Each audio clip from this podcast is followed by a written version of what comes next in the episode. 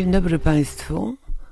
Tu Anda Rottenberg w audycji Inna Strona Świata. Moją gościnią dzisiaj jest pani Mariola Apkowicz, osoba wielu funkcji, a bibliotekoznawca, działaczka społeczności karaimskiej w Polsce, pracowniczka dydaktyczna i wykładowczyni Instytutu Orientalistyki Uniwersytetu Adama Mickiewicza w Poznaniu. Pracowała również jako kierowniczka Biblioteki Wydziału Lekarsko-Stomatologicznego we Wrocławiu. Od 1997 roku przewodnicząca Związku Karaimów Polskich, członek zarządu Fundacji Karaimskie Dziedzictwo oraz przewodnicząca Fundacji Kalejdoskop Kultur. Redaktor naczelna kwartalnika Awazymys popularyzatorka historii, kultury i języka a polskich Karaimów, a także przewodnicząca porozumienia o współpracy organizacji pozarządowych, podmiotów i osób fizycznych na rzecz mniejszości narodowych i etnicznych. Jest członkiem Komisji Wspólnej Rządu i Mniejszości Narodowych i Etnicznych, e, oznaczona licznymi mm, odznaczeniami. Karaimi to jest najmniejsza mniejszość etniczna i kulturowa w Polsce? Zdecydowanie tak, tak. Karaimi należą do takiej niewielkiej grupy e, od ponad zawsze, zawsze należeli do niewielkiej grupy od ponad prawie 700 lat e, zamieszkujące na terenach Rzeczpospolitej. Dzisiaj czekamy oczywiście na wyniki spisu powszechnego, jak wszystkie mniejszości, ale my liczymy, że jest nas e, około 100, ale około 500 osób, tak myślę, jest osób, które mają pochodzenie, znaczy y, któryś z rodziców albo z dziadków miało pochodzenie karaimskie i tutaj mamy takie skomplikowane, czasami te osoby się identyfikują, czasami się nie identyfikują ze społecznością. Więc tak, zdecydowanie jesteśmy najmniejszą mniejszością w, w Polsce w tej chwili, ale generalnie na całym świecie jest nas niewiele. Macie ze sobą kontakt tutaj w Polsce? Oczywiście, to jest, my mamy nie tylko w Polsce, tutaj, znaczy, my mamy stały, permanentny kontakt ze sobą, nie tylko w Polsce, również z Litwą, ponieważ tam są nasi bliscy przyjaciele, e, kuzyni, rodziny, ale mamy też e, kontakt ze, z większością społeczności karaimskich e, na całym świecie, bo jest tak, tak, tak niewiele, że tak naprawdę się znamy. No dobrze, to zacznijmy od początku. Skąd się wzięli Karaimi? Pierwsze, pier, oczywiście karaimi, karaimizm narodził się jako ryt religijny. E, przez odrzucenie talmud, tworzącego się Talmudu w, w judaizmie. I tu szacujemy to w zależności oczywiście od, od przekazów karaimskich albo od współczesnych badań. Mówimy o VIII albo IX wieku naszej ery, ale to jest, to, to mówię, to jest ryt, ryt religijny, który dotarł w pewnym momencie, dotarł do państwa hazarskiego, gdzie e, część e, społeczności, plemion e, budujących tą, ten przedziwny, przedziwny e, państwo, można tak powiedzieć, myślę, e, przyjęło religię karaimską i po rozpadzie państwa Hanat, Hanatu Hazarskiego część z nich pozostała przy religii karaimskiej. Przede wszystkim były to osoby zamieszkujące Półwysep Krymski. No właśnie, bo to jeszcze o tych Hazarach powiedzieć, żeby słuchacz rozumiał, o czym my mówimy. Hazarze to jest, to jest dosyć, dosyć skomplikowane i tak naprawdę mityczne, mityczny ryt. Niewiele o, nich, niewiele o nich wiemy. Wiemy o nich tyle, że było to państwo, państwo, związek plemienny, który mm, był na terenach e, mm, Półwyspu Krymskiego, na terenach stepów, do, praktycznie do znaczy Morza Kaspijskiego. Morzem Czar, Czarnym a Kaspijskim. Tak, tak. Terenach. I on się, i to mm, państwo, ten związek plemienny funkcjonował pomiędzy chrześcijaństwem e, i islamem już w, w, miarę dobrze ukształtowanym. No i w pewnym momencie pojawiły się również drogi, yy, znaczy pojawiły się... Trzecia droga. Trzecia droga, czyli judaizm w dwóch rytach, w rycie rabinicznym i w rycie karaimskim, który dotarł do tego państwa. Pod, podobno e, państwo to e, miało taki, taką specyfikę, to się nazywało Pax Hazarika. Tam wszystkie możliwe ryty religijne mogły funkcjonować i zarówno te sprzed, e, sprzed przyjęcia jakichś nowożytnych religii, religie tengriańskie czy ryty tengriańskie, jak i wszystkie religie znane nam monoteistyczne. Podobno nawet zdarzały się takie osoby, które wszystkie religie naraz wyznawały, świętując od, od, nie wiem, od czwartku do, do niedzieli. No ale to, to, to, to wiemy z legend i z przekazów częściowo, częściowo, nie, niewiele źródeł historycznych, ale z, częściowo z, z, przekazów historycznych, z dokumentów, z kronik, z kronik różnorodnych, więc troszeczkę informacji o tym państwie hazarskim mamy i troszeczkę wiemy na ten temat jakby też z różnego rodzaju badań współczesnych. I co? I przenieśli się, część z nich przeniosła się później na zachód, północny zachód i środkowy zachód, czyli na Litwę i Ukrainę, tak? Tak, znaczy wiążemy, wiążemy to, te, te ruchy migracyjne, znaczy te ruchy migracyjne są głównie wiązane z, z postacią Wielkiego Księcia Witolda. Choć oczywiście są też tezy, że do Halicza e, Karaimi przybyli o 100 lat wcześniej, czyli za Daniela Halickiego. Częściowo niewiele mamy dokumentów z tamtego, z tamtego okresu, natomiast no, nie ma wątpliwości, że Karaimi e, na, na Litwie pojawili się, czy w Wielkim Księstwie Litewskim, to myślę, że będzie bardziej prawidłowe określenie, pojawili się w XIV wieku. W Trokach? Głównie? W Trokach, znaczy, głównie w Trokach tam było to pierwsze, pierwsze osiedlenie, pierwsze, mówi się, że pierwsze przywileje karaimskie właśnie dla, e, przywileje dla Karaimów Wielki Książę Witold nadał dla Karaimów mieszkających w Trokach, osiedlił ich jakby przy, e, na, na swoim przedzamczu, czyli przy, na drodze, która była pomiędzy dwoma zamkami, na, zamkiem na Półwyspie i zamkiem e, na Wyspie, które w tym czasie były budowane, bo zamek Kiejstuta był na Półwyspie, przy, za czasów Witolda był wybudowany zamek, zamek na wyspie, który ci z Państwa, którzy, którym się zdarza bywać w Trokach, to na pewno odwiedzają, bo to jest takie główne, główne miejsce turystyczne. Mówi się, jakieś legendy czy przekazy mówią, że mm, to jest taka bardzo szczególna mm, chytrość, ponieważ nie będąc etnicznie Izraelczykami czy Żydami, wyznają rodzaj religii judaistycznej, Karaimi, dlatego że Żydzi w pewnym okresie w średniowieczu mieli przywileje do handlu. I, y, znaczy, ja mówię o legendach, które słyszałam. W tak, związku z tak. tym opłacało się wyznawać religię judaistyczną, żeby mieć te same przywileje. Nie wiem, czy to jest prawda. Znaczy, no ja akurat y, trochę inne legendy słyszałam, czyli i, i, opowieści. Znaczy, niewątpliwie karaimizm wyłonił się z głównego pnia judaizmu jako prote, form, forma protestu przeciwko tworzonemu, tworzącemu się Talmudowi. I on się tworzył w, generalnie w łonie, w łonie tego głównym łonie judaizmu. Ja zawsze mówię, że karaimizm to jest tak naprawdę religia, która jest u podstaw wszystkich dużych religii monoteistycznych, ponieważ my nie uznajemy Talmudu, nie uznajemy Nowego Testamentu, a również Koran nie jest, nie jest naszą księgą. Chociaż e, ryt religijny tworzył się właśnie w otoczeniu tych, tych, tych wielkich Czyli religii. Najczystsza. Czyli najczystsza i najstarsza. Tak, tak, tak, dokładnie. E, A judaizm nie jest taki, znaczy był kiedyś znaczy, nie, judaizm, znaczy judaizm również, dlatego mówię, że dwa ryty mamy. Ryt mm. rabiniczny, czyli ten, który jest, który, który, którego podsta- jedną z podstaw jest Talmud, mm-hmm. ale karaimizm jest ten starszy. No właśnie. Bo to jest taka, taka forma protestantyzmu dla, w, w judaizmie. Chociaż w, Ale co, odwołujecie się do pięcioksięgu? Do... Znaczy naszą jedyną, jedyną i podstawową księgą jest pięcioksiąg i właściwie Tanach bez dodatków i bez komentarza ustnego i bez komentarza pisanego. Znaczy, dla e, Karaimów e, wszystko to, co jest związane z życiem, z życiem znajduje się e, w zapisach e, Tanachu. E, I święta, które obchodzimy, są tylko i wyłącznie te, które są do czasu zburzenia pierwszej świątyni. No a w jakim języku macie te księgi zapisane? Ja słyszałam, że to jest odmiana języka tureckiego, która już dzisiaj właściwie. Znaczy, e, religijnie e, podstawą, podstawą religijną jest e, oczywiście Tanach, zapisany w języku hebrajskim, w czystym języku hebrajskim. I e, karaimscy uczeni e, Muszą. czytali i, mu, i, i, musieli znać prawidłowo język. Zresztą pierwsi gramatycy języka hebrajskiego wywodzili się właśnie z nurtu karaimskiego.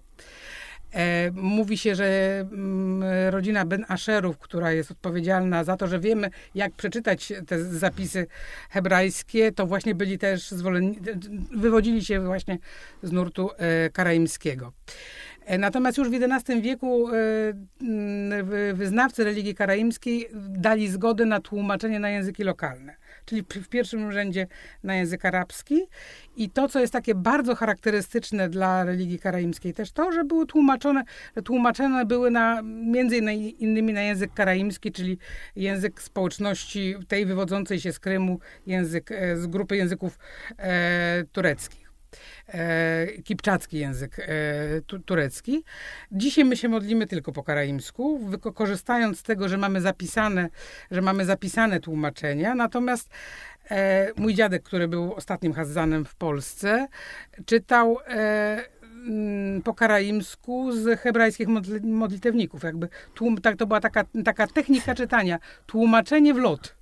Boże, to konsekutywne, czyli po prostu tak, naprawdę tak, tak, tak, to duża sztuka przecież. I to wszyscy mężczyźni tego się uczyli. To, na tym polegała między innymi edukacja chłopców, którzy tam zaczynali się uczyć, nie wiem, w wieku 6-7 lat, że uczyli się czytać, najpierw uczyli się tekst hebrajski czytać, a potem się uczyli czytać po karaimsku tekst hebrajski. Że chodzili do normalnych szkół i jeszcze mieli takie dodatkowe headery. To znaczy do, y, do mm, połowy XIX wieku uczyli się właściwie tylko i wyłącznie w szkołach karaimskich. A były? karaimskiej. Tak, przy każdej, przy każdej karaimskim domu modlitwy, czyli przy Kienesie, była edukacja dla dzieci, y, czyli my to my, my szkoły karaimskie religijne nazywamy midrasz. Czyli były midrasze, tak. Natomiast y, w, po, w połowie XIX wieku, po powstaniach, e, szczególnie po powstaniu styczniowym, e, państwa zaborcze, czyli Rosja, jakby zmusiły społeczność do przejścia do szkół publicznych. I w tym momencie e, dzieci karaimskie zaczęły no, uczyć się języka zewnętrznego, czyli języka rosyjskiego w szkole. E, być może niektóre z nich polskiego, ale na tym mocno, mocno zaczęła tracić e, edukacja religijna. Takie były próby, próby tworzenia nowych, specjalnych e, dróg edukacyjnych dla dzieci karaimskich, ponieważ dwie, dwie godziny lekcji religii w tygodniu, no jakby było za mało, do, żeby wykształcić odpowiednio i przy, odpowiednio przygotować e, chłopców do, do, do, czytania. Więc taka próba była podjęta na przełomie XIX XX wieku stworzenia takiej dodatkowej edukacji e, dla dzieci karaimskich, uzupełniającej edukację szkolną. No ale pierwsza wojna jakby zatrzymała ten, ten proces, natomiast w okresie międzywojennym jak najbardziej. Na początku była szkoła karaimska, e, w której była również e, edukacja Ale w trokach. W tro, znaczy, w każdym, znaczy w trokach była tak, w trokach była szkoła, tak, bo pozostałe społeczności były za małe, nie, nie było tyle dzieci. I rzeczywiście szkoła powstała, znaczy przy, przywrócona została w XIX roku, a w 23 roku została zlikwidowana przez państwo polskie, bo dzieci było za mało. I dzieci musiały, chodziły do szkoły polskiej, do, do, w trokach, ale dodatkowo uczyły się właśnie w Midraszu uczyły się zasad re, e, religii karaimskiej, języka, kultury, obyczaju. Mój, mój, tata, mój tata i moja mama też zaczęła chodzić. No, u, mamy to było krótko, ale tata, tata chodził do takiej szkoły w Trokach właśnie. Ja przyznaję, że y, ja niewiele wiedziałam i słyszałam o Karaimach, ale pamiętam z książki Jonathana Littela Łaskawe, historię okupacji niemieckiej na terenie pierwotnym, czyli na terenie Półwyspu Krymskiego, czy tego terenu górzystego tam. I tam się mówi o Hazarach w dalszym ciągu, nie wiem dlaczego. Nie mówi się, nie pada nazwisko Karaimi, czy nazwa, przepraszam, Karaimi, ale jest e, społeczność, wyznające judaizm, nie będące etnicznie Żydami, która stwarza problemy e, oddziałom SS, ponieważ nie wiedzą, co z nimi zrobić. Jest taka dłu, długi rozdział o tym, że ta społeczność chce przejść na stronę niemiecką, bo widocznie Związek Radziecki nie bardzo im dogadzał wtedy na tym terenie, ale SS ma problem, jak ich zakwalifikować. Czy są Żydami, bo wyznają judaizm, czy są e, jednak e, inną etnią, która nie może być, bo w związku z ostatecznym programem ostatecznego rozwiązania i wzywają mm, specjalistów, naukowców z Berlina, mm, a jednocześnie trwa taka podjazdowa walka między Wehrmachtem a SS. Wehrmacht chciałby ich włączyć do swoich oddziałów, a SS chce się wykazać sprawozdawczością z likwidacji Żydów. Wygrywa SS. To znaczy, to nie znam tej historii. Nie, bo to jest, to jest To, to literatura. jakaś, ale to jest fikcja i to nie, wie, nie wiemy, bo No nie, liter wiemy. się op... Tak? Wiemy, dlatego, bo mm, jeżeli chodzi o Karaimów, to y, koniec I wojny światowej i duża emigracja z Krymu białych y, Karaimów, tak, tak ich nazwijmy, Mhm. bo to byli, to byli żołnierze, to byli urzędnicy, to byli studenci, to byli ludzie, którzy coś posiadali i oni wyjechali do Europy. Oni mieszkali w Czechach, mieszkali, duża społeczność była we Francji, mieszkali w Berlinie i w momencie, kiedy ustawy norymberskie w Berlinie zaczęły, w Niemczech zaczęły wchodzić w życie, to Karaimi tam zamieszkujący musieli udowodnić, kim są. I tak naprawdę... Ale w jaki sposób? Znaczy, no więc y, cała, pro, cała e, procedura tworzenia dokumentacji, tworzenia, mm, potwierdzania, ko korespondencji z, z faszystami trwała od 1934 roku do, 30, do 38 roku w grudniu, kiedy to zostały przyjęte przepisy, że Karaimi są Arejczykami. No proszę. I mamy dokumenty, jest to, to, są, to są opisane, opisane e, jakby w dokumentach e, i w, w literaturze naukowej te, te, procedu, te procedury. E, Natomiast e, później każdy, każda społeczność i każdy indywidualnie mieszkający, m, posiadający pochodzenie karaimskie musiał mieć potwierdzenie swojego pochodzenia. Więc e, Hachan, e, Hachan Karaimski e, z Hadży Saraja Szapszał, to był Hachan pierwotnie krymski. Potem Przepraszam, głowa- to znaczy Hachan. Hachan w tym, w karaimskim kontekście, Hachan to jest głowa kościoła, ko- głowa kościoła karaimskiego. E, Saraja Szapszał był głową kościoła karaimskiego e, w mm, Imperium Rosyjskim, e, w, na Krymie, później wyemigrował do Turcji, potem w 1928 roku przyjechał do Polski i był wybrany na e, Hana Karaimskiego Rzeczpospolitej. I on korespondował, między innymi korespondował z tymi, którzy mieszkali w Berlinie i tymi, którzy mieszkali w Czechosłowacji. I na początku jakby pomagał ym, przygotowywać dokumenty, a potem wystawiał zaświadczenia, poświadczenia pochodzenia, bo trzeba było mieć taką, taki dokument potwierdzający, że masz cztery pokolenia wstecz, y, Tak. jesteś, jesteś Karaimem, ale taki dokument dla osoby, która mieszkała na Krymie i metry, księgi metrykalne zostały tam, były skomplikowane. do- Nie, nie, to nie, to była mowa o tych księgach metrykalnych na Krymie. Może to jest taka opowieść, Nie, figura. to bo tak naprawdę na Krymie społeczność karaimska nie, nie, nie, nie, była zniszczona. Nie, nie, nie, znaczy zostały razem z Żydami zniszczone dwie społeczności, ale nie na Krymie. Mhm. Bo wszędzie Karaimi byli jakby na podstawie tych przepisów uzyskali status y, po prostu bezpieczny. Karaimi Mhm. przetrwali y, okupację, no stosunkowo, no tak, ze stratami takimi jak, jak społeczeństwo większościowe, natomiast mówię, w dwóch społecznościach w głębi Rosji, tam gdzie była, gdzie była okupacja niemiecka, nie dotarły informacje dotyczące tego właśnie, tej procedury, którą trzeba było przejść i tam społeczności zostały wyniszczone. No właśnie o tym mówimy. Ale to, są, ale to nie na Krymie. To nie na Krymie. Nie, nie. Natomiast na Krymie mieszkały, były dwie społeczności, w dalszym ciągu są dwie społeczności pochodzenia, pochodzące mm, o pochodzeniu z Hazarii, e, wyznające judaizm, przy czym są to Karaimi e, wy- wyznający judaizm karaimski i Krymczacy wyznający judaizm, judaizm rabiniczny, bardzo ortodoksyjny którzy nie mieli dobrze w Imperium Rosyjskim, bo byli mocno, mocno e, dyskryminowani i oni bardzo duże straty rzeczywiście, bardzo duże straty w trakcie II wojny światowej społeczność ta e, Poniosła. poniosła. Tak, więc być może ci Hazarze, o których jest mowa, to właśnie chodzi, chodzi bardziej o Krymczaków niż o Karaimów. No być może. A, a proszę mi powiedzieć, jak się układały relacje z rdzenną ludnością, w tym wypadku litewską i polską, na terenie Wielkiego Księstwa? Bo tam głównie to była naj, jakby naj, największa diaspora karaimska Tak. była tam. Znaczy zawsze bardzo prawidłowo, po- poprawnie i prawidłowo. Karaimi zawsze potrafili dobrze układać swoje relacje z sąsiadami. Zawsze by, znaczy Karaimi też od samego początku byli społecznością mm, czytającą, więc mieli funkcję przy, między innymi w, e, w e, kancelarii Wielkiego Księcia, bo wtedy, kiedy Wielki Książę jeszcze nie czytał, to Karaimi już czytali i prowadzili dokumenty w kancelarii. Witold. Tak, Witold. A za późniejszych? A za późniejszych Karaimi mieli też pozytywne relacje, mieli przywileje, które były przyznawane Karaimom odrębne od, od przywilejów, od przywilejów e, dla innych społeczności i jako jedyna społeczność niechrześcijańska w Rzeczpospolitej miała w, e, miała w Trokach przyznane prawo magdeburskie.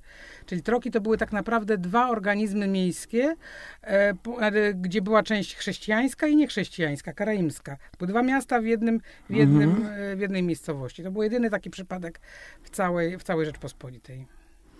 To bardzo ciekawe.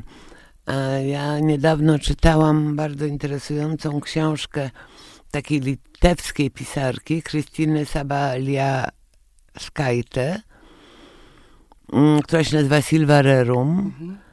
E, Przy, przyznam się szczerze, że jeszcze nie doszło. nie szkodzi, bo tam, bo tam w trzecim tomie, jest, bo to, który mówi o XVIII wieku, wieku oświecenia, a jest e, jedna z historii tam opisanych, jest to historia a, wysoko urodzonego polskiego szlachcica, który się zakochuje w dziewczynie kareimskiej. I historia tego, jak bardzo ta jego matka i jego rodzina nie chcą tej karaimki za synową, chociaż ona już przeszła na katolicyzm, jest właściwie zasymilowana, a w dalszym ciągu jest obca. Więc dlatego o to pytam, bo ja rozumiem, że te społeczności były uprzywilejowane w jakiś sposób, ale pytam, py, pytam o asymilację. Znaczy, asymilacji, na szczęście, dzięki temu, że nie było asymilacji, dzięki temu ja jestem. Natomiast tak naprawdę do 1936 roku były takie przepisy w, e, Rzeczpospolitej, chyba po, potem w Imperium Rosyjskim. Nie można było przyjąć, nie można było e, przyjąć do religii karaimskiej osoby nieurodzonej w religii. To znaczy, jeżeli ktoś wyszedł z religii, przyjął chrześcijaństwo, mógł wrócić ale nie było możliwości uzyskania ślubu karaimskiego, bo tylko takie były do 1945 roku, religijnego ślubu karaimskiego. W karaimskim e, obrządku, Rycie, tak. jeżeli jedna z tych osób nie była, nie była karaimem. W związku z czym e, związki pomiędzy religiami były bardzo negatywnie widziane, bo niezależnie od stosunków pomiędzy, pomiędzy ludźmi, to e, my w społeczności karaimskiej są też takie opowieści, gdzie e, ktoś przyjął religię i jak był traktowany przez społeczność. Nie był dobrze traktowany, bo to była śmierć dla społeczności i to była hańba dla Tak, społeczności. mm, mm, ta bohaterka Tak. tej trylogii e, została odsunięta przez Tak. społeczność Karaimów, a nie przyjęta, A nie przez przyjęta. Polską. I niestety, niestety takie, znaczy myślę, że to nie dotyczy tylko i wyłącznie społeczności karaimskiej, to pewnie wszystkie społeczności niechrześcijańskie, Mniejszościowe. mniejszościowe miały ten, ten, ten e, takie historie, że e, to było bardzo trudne. To, to młodzi musieli być bardzo, bardzo Zdeterminowani. zdeterminowani, żeby być razem. Ja ta, taką historię znam z Halicza, gdzie właśnie ktoś przyjął, przyjął e, chrześcijaństwo, jakaś kobieta przyjęła chrześcijaństwo, wyszła za chrześcijanina, chowany był jej ojciec i ona nie miała prawa uczestniczyć w pogrzebie własnego ojca, mimo że- nie wyjechała z miejscowości, ale ona była z innej społeczności. Ona już nie była, nie była członkiem, członkiem tej rodziny, ponieważ dla rodziny ona umarła. Więc to, były dramatyczne wybory w tamtym czasie. No tak, tak naprawdę ta, ta, to się zmieniło mm, w, dopiero w, w okresie PRL-u. Ponieważ kilka małżeństw mieszanych było w dwudziestoleciu, ale to były naprawdę bardzo wyjątkowe sytuacje. Bardzo. To chyba trzy małżeństwa takie były, gdzie partner był, y, partnerka właściwie, była nie. I, ale przeszła na ryty. Mm, przejść nie, znaczy, to Nie mogła. Przejść nie mogła. Znaczy, była tam jedna, jedna sytuacja, była taka, że, mm, że przeszła i to był straszny skandal, który się, którego ślady możemy znaleźć w, w archiwum akt nowych, bo tam były skargi do ministerstwa w tej sprawie, ale w przypadku na przykład brata mojej babci, który ożenił się e, z prawosławną, to była zgoda społeczności na przyjęcie dzieci do religii karaimskiej, zarejestrowanie dzieci w, w, księg- w karaimskiej religii, ponieważ no, musiał, to, to był inny czas. To nie było tak, że ktoś szedł do Urzędu Stanu Cywilnego, rejestrował i dziecko było ślubne. Wtedy, żeby mieć, uzyskać akt, y, akt urodzenia, trzeba było być zarejestrowanym W w jakiejś... jakimś rycie religijnym. I pamiętam taki, taki dokument z y, momentu, kiedy się zaczęła pierwsza wojna światowa, gdzie kobieta, która miała nieślubne dziecko, rozumiem, że nie z Karaimem, pi- wła- zwracała się do władz religijnych z prośbą o, o przy- wpisanie do, do, do ksiąg metrykalnych i wydanie dokumentów, bo, ponieważ muszą, wy, czas jest niespokojny, muszą wyjechać z domu i ona nie może bez dokumentów wyjechać. Bo póki ktoś był na miejscu był znany, to dokumentów nie potrzebował. Ale jak wyje- wyjeżdżał, zwłaszcza w okresie wojennym, no to musiał mieć dokument poświadczający swoje, swoje pochodzenie. Więc to, było, to naprawdę były duże, duże, duże dramaty dla, dla tych, którzy podejmowali takie decyzje, albo takie, takie, im się, takie im się ży- życiowe wybory trafiały. No i teraz głównie mieszkacie we Wrocławiu, Nie. nie? Znaczy po II wojnie światowej, kiedy znowu, znowu nam się granice pozmieniały, Tak. I to właściwie Polska, na, e, e, część, część e, mm, osób, pobie, przepraszam bardzo, udała się za polską granicą, tak między innymi mój tata, i osiedlali się w trzech miejscach. Osiedlali się w Warszawie, bo tutaj w okresie międzywojennym była społeczność karaimska, jeszcze od połowy XIX wieku. Mhm. Osiedlali się w Trójmieście, bo tam skończyła się droga Armii Berlinga. Tam przechodzili do, chłopcy przechodzili do cywila.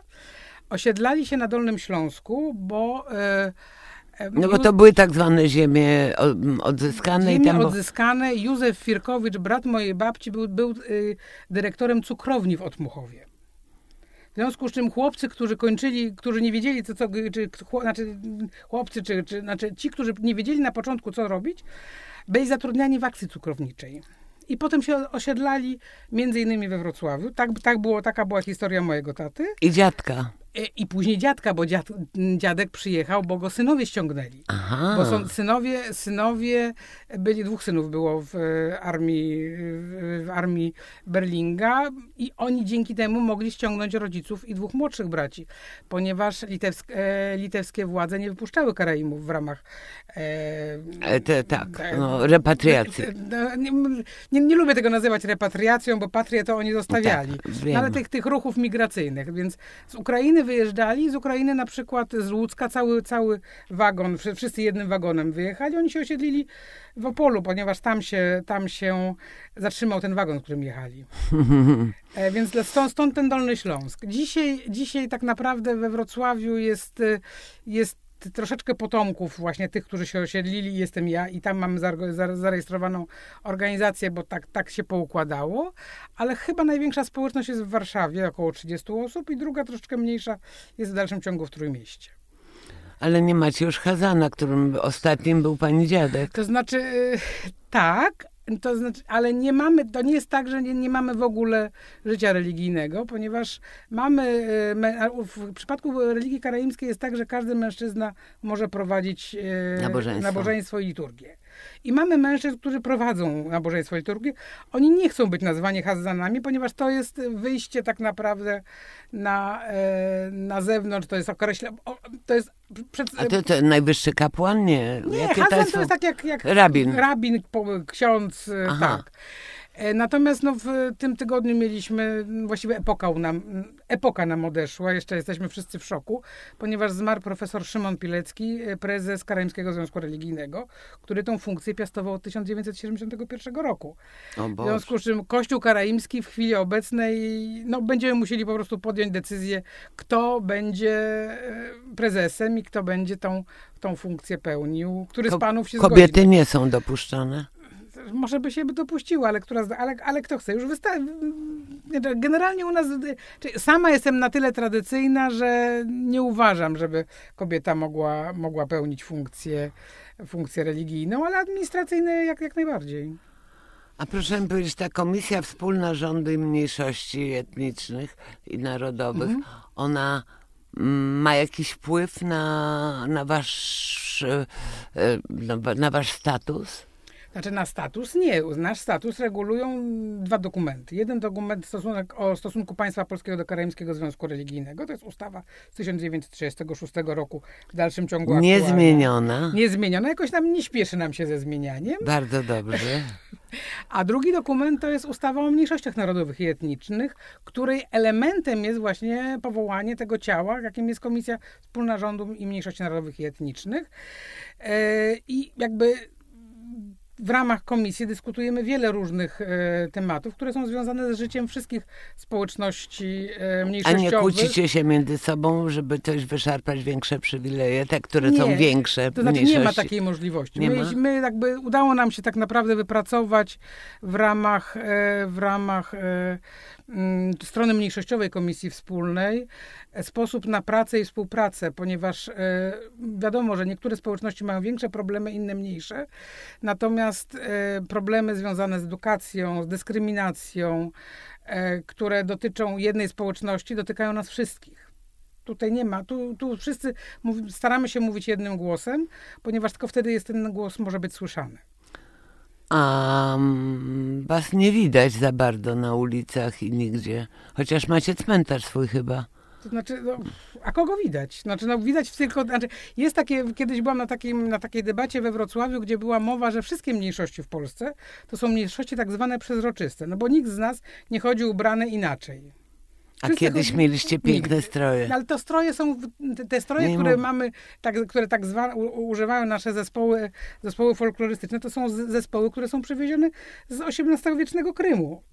Karaimi w dokumentach, w piśmie do, do Sejmu Czteroletniego pisali, my się nosimy z Polska. No Więc pyta- pięknie. Więc pytanie, czy Karaimi, jak chodzili Karaimi, bo nie mamy oczywiście wizualizacji, ponieważ Karaimi nie, portretów sobie nie robili. Natomiast myślę, że żupan szlachecki jest mocno, ja wiadomo, wiemy, że jest oparty mocno na, na wzorach e, W ogóle z wschodnich, wschodnich, jednak. więc Karaimi gdzieś jakoś tak, w zależności od, od środków finansowych, jakoś tak podobnie chodzili ubrani. Więc nie, nigdy się nie, odróż, nie, nie odróżniali z, e, strojem. E, na ulicach nas nie widać, no jakby też jest nas nie, po pierwsze nas jest niewiele, ale jeżeli ktoś szuka Karaimów, to zwykle prędzej czy później trafia do tych paru osób, które są e, Tak jak ja. tak, które są, e, że tak powiem, brzydko na witrynie. Nie każdy chce po prostu, ale każde dziecko karaimskie w pewnym momencie musi w szkole się określić, czy musi powiedzieć, dlaczego na właśnie. religię nie chodzi, albo, albo referat o Karaimach przygotować, więc to my edukację e, w e, społeczności większościowej zaczynamy, nie wiem, we wczesnych klasach e, szkoły podstawowej. No może to i dobrze. Jest skwer karaimski w Warszawie podobno. Gdzie Tak. on? Tak, mamy, znaczy, tak jak pani mówiła, mamy cmentarz karaimski na Redutowej i m, m, Redutowa Róg Pustolej od zeszłego roku mamy skwer karaimski i drugi skwer karaimski mamy we Wrocławiu. A Na- stoi tam jakiś pomnik, coś? znaczy, tylko nie, na razie jest jest tylko nazwa? nazwa, jest tylko skwer karaimski. No, pom, jeszcze o pomnikach nie myśleliśmy. Skwer warszawski jest bardzo ładnie, bardzo ładnie e, zrewitalizowany przez, przez władze dzielnicy Wola. We Wrocławiu też nad tym pracujemy. Być może będą jakieś znaki takie, że można było się czegoś więcej dowiedzieć o Karaimach i dlaczego akurat w tym miejscu ten skwer jest. Mamy nadzieję, że jeszcze przynajmniej dwa skwery karaimskie w Polsce powstaną, czyli w miejscach, które są związane z Karaimami i z y, osobami, które, które tworzyły dane miejscowości. Ja, ja mam takie, takie ciche nadzieje na Kraków i Gdańsk, więc zobaczymy. Czyli czekamy na spis powszechny i wtedy może się okazać, że jest was więcej niż tysiąc w Polsce. Nie, to znaczy spis powszechny to jest, ja zawsze, zawsze się śmieję, że to jest, że to będzie, czekamy na to kłamstwo spisowe. Bo w, zeszłym, w poprzednim spisie powszechnym było 314 osób podane, czyli 100, czyli 100 razy pi. Co teraz będzie, zobaczymy. No na razie jeszcze agregują, podobno już ma, mają wszystko policzone, tylko dane agregują. No więc czekamy w sierpniu, podobno mamy się czegoś dowiedzieć. Tak, tak, bo GUS ma obowiązek po prostu przedstawić te dane Komisji Sejmowej Mniejszości i do Ministerstwa, ponieważ to są dane, w, w, w, y, które pomagają w kształtowaniu polityki mniejszościowej w państwie. I tutaj nie, to, to, tu nie ma wyboru, więc dowiemy się czegoś. No, jesteście hermetyczni, ale jednocześnie utrzymujecie tożsamość dzięki temu. Staramy się. Życzę wam, żeby się wam a ta grupa rozrastała. Na to, na to naprawdę nie wierzymy, nie, nie bardzo wierzę, ale staramy się e, popularyzować wiedzę o Karaimach, staramy się pokazywać naszą kulturę, żeby ci, którzy nie mieli, nie mieli w życiu okoliczności spotkania na żywo Karaima, żeby usłyszeli muzykę karaimską, zobaczyli jakieś, jakieś karaimskie działania, więc dziękuję bardzo. Powoli. Proszę Państwa, to była audycja Inna Strona Świata z, Małgo, z Mariolą Apkowicz rozmawiała Anda Rottenberg. Bardzo pani dziękuję. Dziękuję również.